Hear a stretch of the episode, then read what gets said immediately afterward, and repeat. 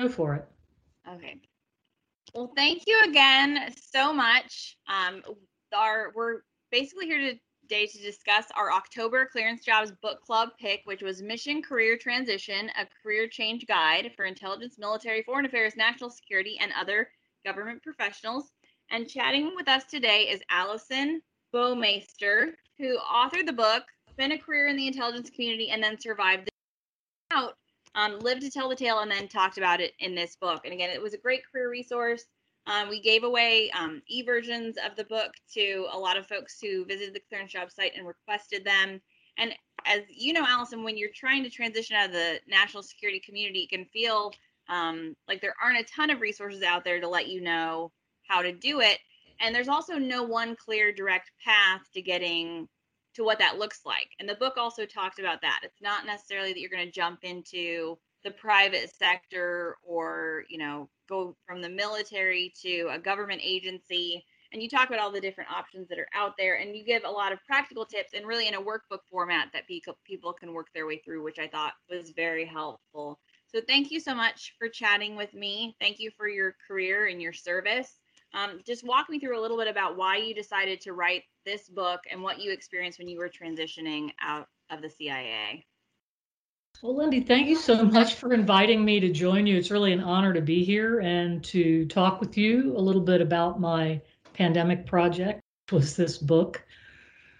Um, I wrote this book because when I left my agency at the end of 2011, there really were no resources other than our own career transition program and a course um, that my agency has called Horizons that kind of you thinking about life after. Um, when I left the agency, I didn't really understand what marketable skills I had. And so it was a really scary time. I had never worked in private industry. I came to CIA right out of college. And so, you know, you spend a career in intelligence or military or national security, and you have kind of a very specific skill set, and it's hard to understand which of those skills might be most marketable outside of your government sector. So I, I really wrote the book to try to convey the lessons that I learned about that and also to share the wisdom of 33 other professionals who successfully transitioned. Um, that that was kind of the the genesis of the book. And walk me through that. I thought that was one of the really useful parts about it. Is obviously you have your area of expertise, and you are kind of an expert in the human resources realm, and have that breadth of knowledge but you also brought in um, individual responses and quotes from other people who you maybe worked with in the past or encountered. How did you kind of curate the list of professionals um, that provided their feedback and input into the book? I, I wanted to have a pretty diverse agency representation. Well, I started out focusing just on the intelligence community. And as I went on, I realized that there was more value to making it broader than that. And so, I, you know, I started out by reaching out to people I had worked with, but then also asking them for recommendations of colleagues in other government agencies. Some of them were people that I had worked with overseas from other government agencies. Um, I, I basically sent out sort of 50 invitations to participate. And a couple people weren't comfortable with it. A couple of people were in the middle of, you know, geographic moves to take new jobs. A couple of them um, just weren't interested or felt that they didn't have anything that they could contribute. So I was really happy with the level of participation that I had. Great. And then you found, I think one of the things that was helpful that the book walked through is that there's no, again, one clear path out. So of those 33 perspectives, there was a really, you know, you had diverse voices and experiences. So what are maybe the things that are universal though for folks as they transition out? Common questions that people had, um, common takeaways or threads that you're like, oh, I wish I'd, I really wish I'd known this before before I transitioned or in the that critical first six months? I think there are a couple of things that I wish I had known. Um, one would be that who you are is not what you do. So you've just spent the last 30 years thinking that who you are is an FBI agent, right? Or who you are is a State Department Foreign Service officer. That isn't really who you are. You are a whole person with other interests, with family, with hobbies, with dreams, with emotions. And so you, you need to kind of make the mental shift and realize that your professional position doesn't define who you are and your value doesn't come from that. That was one thing that I wish I had been told to focus on. Uh, another is that you have like a really wide range of emotions when you're getting ready to leave government, whether you're leaving at mid-career or whether you're leaving at the end of you know a full career of service you're going to be nervous you're going to be excited um, i was anxious you're going to feel proud of your service because what you did was really important um, it's overwhelming you'll be eager to figure out what's next it's exhausting you know you might feel intellectually curious about exploring other areas. I felt unqualified. So, but I felt liberated leaving. So there's like all this crazy range of emotions, and all of that is perfectly natural. Nobody walks out the door and says, huh, I got this. It is totally normal to feel all kinds of things. And you just need to give yourself the grace to be tolerant of the fact that it's an adjustment period. Another thing I wish that I had been told is that career transition is an opportunity. It's you should shift your frame of mind to a positive outlook that it is a chance to explore new things, to remake yourself, to learn things, to explore, it it's whatever you make out of it and you can either spend the time kind of lamenting the sense of loss and the things that you're leaving behind or you can grasp it and go for it and develop new capabilities and interests and you know explore your broader self uh, i think also i wish that people had told me to do a fair amount of self assessment up front. Really look at yourself. Um, think about what motivates you, what skills you have that you would like to use in your next job, and which ones you don't want to use. Um, all that assessment up front will keep you maybe from making a wrong fit move. And people make wrong fit moves all the time, and then you just end up having to move again. But the more time you spend looking at yourself and what you really want and what you enjoy and don't enjoy uh, and what matters to you, the chances are higher if you do that of having a good fit next step. Also, whatever you do next is not a forever decision. Uh, this, this was like reassuring after talking to all these other people most of us have moved several times. Um, I would say, you know, discounting those people who just retired, retired, um, all those who went on to do something else. I can only think of one or two people who are still in that same first position out of government. It's okay to do something for a little while and then do something else.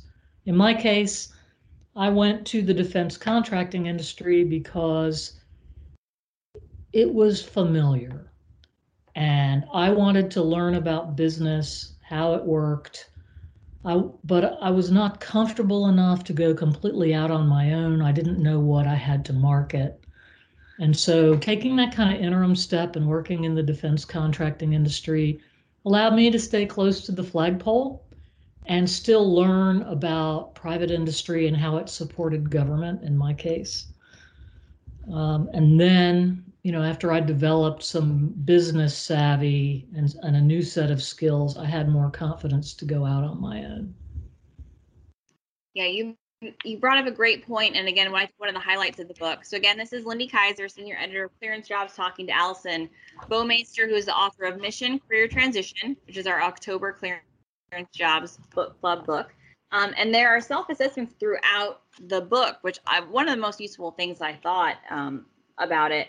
Um, just a number of like checklists, really workbook questions that folks can work their way through.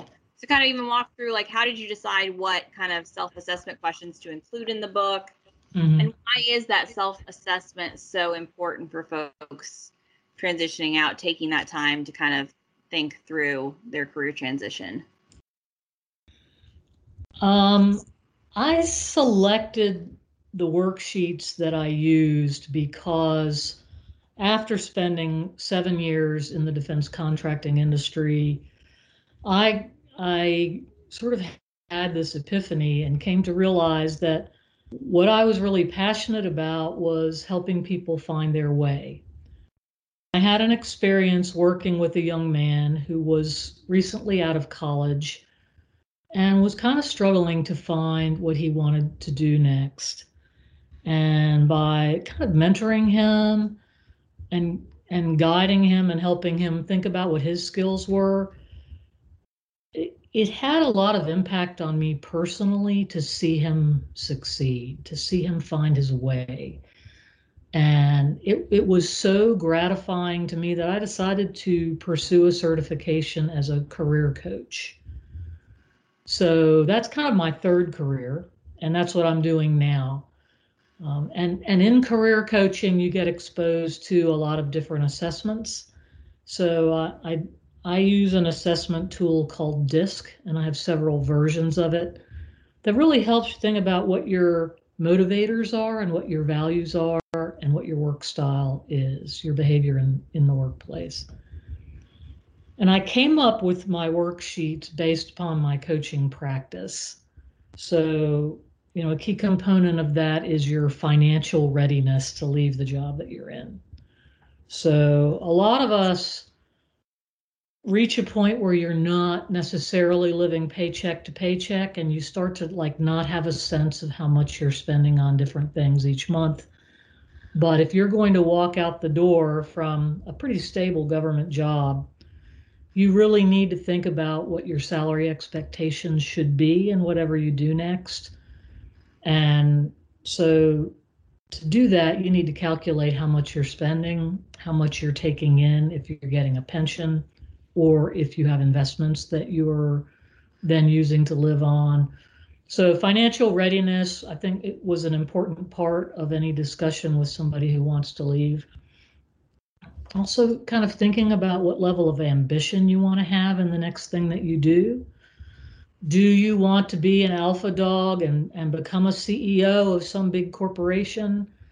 And if you do, what's driving you to do that? How important is that to you? How important is it to have a big title? How important is it to have a big salary?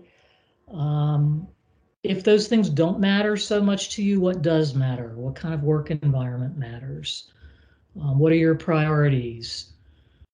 The, the people that I interviewed, the most important thing to them in their first step out of government was the mission of their employer. Uh, it really was brought home to me that people who work for the government are not necessarily driven by money. And there, some of them are, but some of them are not driven by power. Um, a lot of them really want to make a difference in protecting our country and in national security. And so they wanted to look for a new employer that had a mission that they could get behind. And that mission might be building tractors. As long as you're building the very best tractors and you can get behind it, then that's a great next step for you. But mission of the employer was the number one selection criteria for people that I interviewed leaving government. The second one was compensation. Um, you know, proximity to home and commute was pretty important. Um, the the flexibility to work from home, which now like we all have to do. But at the time I did the interviews, um, that was important to a lot of people, but they didn't necessarily have to do it. Yeah. Well, you make that interesting point because I've talked to a few people who have worked for the CIA or in the intelligence community, and that has been a time when they've decided to make the jump out into the private sector specifically at the mid-career mark was mm-hmm. started having kids families wanted more flexibility and couldn't get that from within the intel community as of you know a year ago or five years ago so right. for me especially you know, being with clearance jobs it's very interesting we're watching pretty closely how this is kind of shifting things how the national security national security community is thinking about that i think that is a, a big component now you know folks might be able to to have more longevity within the IC as a career as they see more flexibility coming up and and that's and that's kind of a bright spot of all this. I think there are a lot of initiatives underway in the various agencies about you know how can they accommodate the need for some people to be able to work from home for a period of time especially if you have young kids at home and they're homeschooling? Uh, it's very challenging time to be juggling an intelligence career and you know having your kids at home. Yeah so it'll be interesting to see you know to see how, how all that shifts. And you brought up a point that i think was worth you know touching on again. We talk a lot at clearance jobs because of the significant demographic um, that that's a common statistic that i can't i can't remember we just cited it in a white paper so i should know but service members very frequently leave their first post-military job after a year or two so that's almost that first job in the military is common is commonly a testing ground. They're deciding what they like and they don't like. It's their first time after a 20 year career, you know, in in with one specific employer. So that's not surprising that you would find the same things within the intelligence community. Um, is that something you know that even in talking to the folks that you you surveyed and discussed with, is that just to be expected and and common? Are there things that people could do to keep that from happening or is that just that's just kind of what's going to happen because it's your first time experiencing a different employer and you're going to learn a lot regardless think it's very common. I think the average time is probably 18 months in the first job. And i put no judgment on that anymore. I stayed three years at my first employer um, because i enjoyed it and i liked the team i was working with. But um, there's nothing wrong with leaving that first job out of government. I think, especially for service members who leave, they're used to working in a very structured environment. And to go into a world that's less structured, um, with, where you're, you don't wear your your rank and your title on your sleeve anymore that's a significant adjustment period that that a lot of people struggle with and so it, it takes a little time to kind of find your way and figure out how you fit and several of the service members that i interviewed struggled with that a little bit because they had a built-in network and once you're out it's harder to stay connected with those people mm-hmm. and yeah i think it's just you know kind of knowing knowing what job you want to go into after so many years of there's more flexibility now but there there isn't the same you know sometimes you're in a career track and you you follow that career track. And so then you move into the private sector and it's sometimes not until you get in there that you realize all the breadth of opportunities. Um, talk a little bit about how to from from being in a national security career track to going to a different career track, what we see is really common is is what you kind of referenced at the beginning. A lot of people come out with a ton of different skills that mm-hmm. all apply to their agency or their occupation, but it can almost almost fall under like a jack of all trades type of a problem. And the one of the hardest things is consolidating a 20 year career into a two to three page resume and actually narrowing down a specific job that you that you want to do how important is that? How, are there steps to take to make that easier? My recommendation is really that that resume be skills based. When I, when I get particularly military resumes, it's this chronological list of acronyms and bases and budgets and like it doesn't translate to a private sector experience. But if you think about the the skills, particularly the soft skills that you have that are in demand in the private sector, um, part of my book research was to try to narrow down what the most marketable skills were from those people who had left. I asked them to give me what were your 10 most marketable skills when you left based upon the job that you got next. And it was really useful. Um, I was able to put those skills into five bins. And then in each of those bins, there's a bunch of skills that fit. So the top one was leadership and teamwork. And, and I, I can go through the sort of sub list of skills under each of these, but leadership and teamwork, analytics and problem solving was the second skill area. Third one was communication. And then soft skills or people skills. And then the last one was specific technical expertise. And if you're a technical person working for the government, you know, a lot of service members have specific technical skills that they're using that like weapon systems, like don't necessarily have anything comparable on the outside. Or if you're a science and technology officer for the CIA, you might have specific technologies that you work with, but then you have to think about do you want to work with those same technical skills or do you want to branch out to something else? So, under leadership and teamwork, these were the things that my survey group said were their most marketable skills. Demonstrated proven leadership ability, managing change and uncertainty. So, planned versus reactive response, institutional leadership, understanding the mission faster than anyone else and how to stay focused on it, understanding of leadership in an organization, um, understanding and the ability to execute in the broader context of the national security enterprise. So these are kind of bullets that they would use to sell themselves critical decision making skills, willingness to take calculated risks risk identification and mitigation. These are things that companies need crisis management, risk management, working with others, teamwork, team building, collaboration, coordination, global perspective and experience. Especially now, companies need a diversity of ideas and experiences and people. So if you have that global experience and perspective from having served all over the world, that is a commodity that you should be talking about. Um, analytic and problem solving skills.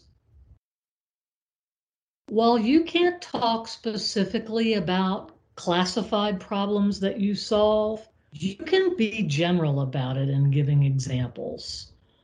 Um, for example, analytics. So, you know, maybe you were serving in a place where there was a difficult bilateral relationship with another government.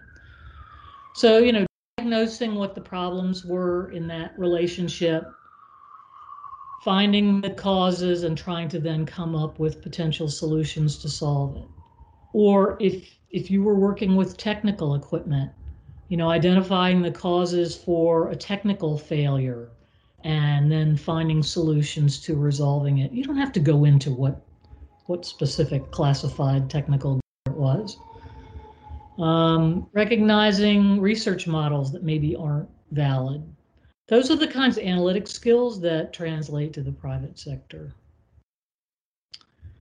Um, critical thinking. Gathering information, considering sourcing and gaps, drawing conclusions, assessing, um, deep study of materials. You need your corporate executives to be able to really deeply study a problem to solve it.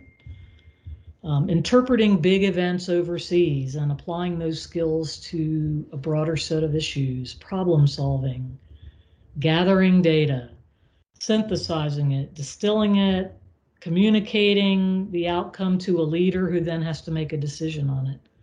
Those are intelligence skills. Those are corporate senior executive skills. Just the problem set is different. Mm-hmm. Um, communication skills. People who work in government tend to be very strong communicators, verbally and in writing. So I, I'm not going to spend much time talking about that.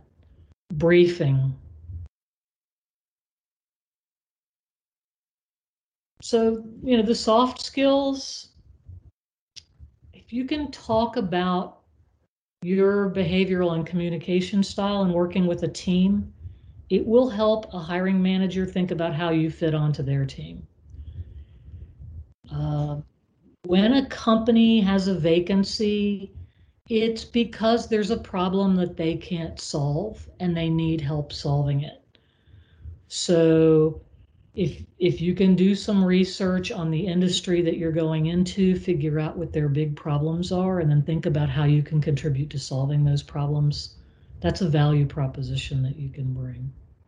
So these skill lists are in in the book. Um, I found it a really valuable exercise to go through with the people I interviewed to come up with these lists. They're they're using business terms to describe the skill sets that they had inside government. No, I think that's great. I think there's so many resources out there and information about doing that on a military resume, but it's equally as important if you've had a career in government or the national security space to be able to translate your skills. And like you said, I love that way of framing it every every open position is a problem that needs to be solved. So how do you show your problem solving capabilities? And obviously people who have worked in government and especially within the ic mission focused great problem solvers. So that's a great way to tackle every job opening that you look at especially if you identify a position that you like. Look at it as a problem to be solved which again uh, national security workforce excellent at doing that. And so consider a consider a job opportunity the same way so the last thing I wanted to touch on, um, it's always an issue and something we talk about in our industry is the social networking piece of it. So you touch on that a bit in the book. We know that NCSC and the FBI just released their kind of um, parallel to the UK's Think Before You Link campaign, which was launched last year. So mm. you were folks are active online now. How do you go from that transition of having no presence to thinking about what a presence what being on social media might look like. And and especially knowing again that we have you know Kevin Mallory and folks are trolling you know social media platforms and looking for people with with that skill set. So you kind of have a target on your back to begin with. Right. Right. And filtering through those requests that you get from people. So a lot of us have gone from zero to a pretty high profile social media presence. And I would really encourage you to do it mindfully. Um, you know, start out with very basic social media profile or presence for yourself. Be careful about the language that you use. You don't have to be specific. You can start by saying US government. Um, you'll want to get approval from your agency in terms of what you put online. And once it's out there, it's out there. So be careful when you put in your chronology of jobs that um, like like you can't change it once it's there. Once you say you've had a job somewhere, you can't just go, oh, no, never mind. Uh, so I, I would say be methodical about it. Look around at the social media presence of people who left before you and see what theirs look like. Talk with them about how they set theirs up. Um, it, it's it's good to use networking tools that are available to you. More than 80% of jobs are filled through personal and professional networking. So blindly, you know, applying to a vacancy online has a very low chance of success. Um, through clearance jobs, it's probably higher than that. But in general, I think probably hundreds and hundreds of people apply for the same position. And you really have to think about how you're going to distinguish yourself from dozens of equally qualified candidates. But um, don't do it by putting sensational things out there. Prospective employers do check you out. So, um, not having a presence now is the exception. I personally feel like you need to have some sort of online profile so that you appear to be legitimate. Um, it, it, doesn't have to be in in a ton of detail. Try to use as much um, commercial terminology as you can. I believe that Mark Kelton did a video about this recently, and it might might even be on YouTube about setting up a social media presence for yourself. Um, I would encourage you to do it.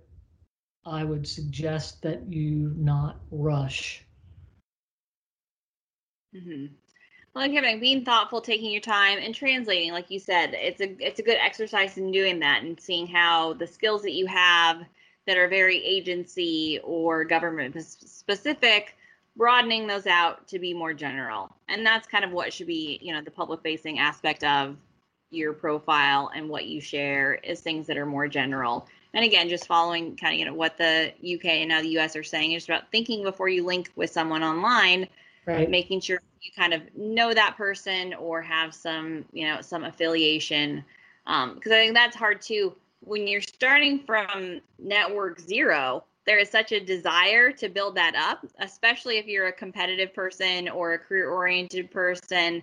Um, but you know, there are people online that will be very quick to connect with you and probably for all of the wrong reasons. So being thoughtful yeah. and having a quality network, because like you said, those those those hidden market job opportunities which are very real, being being filled up through networks, those are only going to come out through people that you know people that you have that you work to connect with not just someone that you click a button to connect with. Well, the biggest takeaway of all with all these interviews is that you should be networking with the formers from your agency.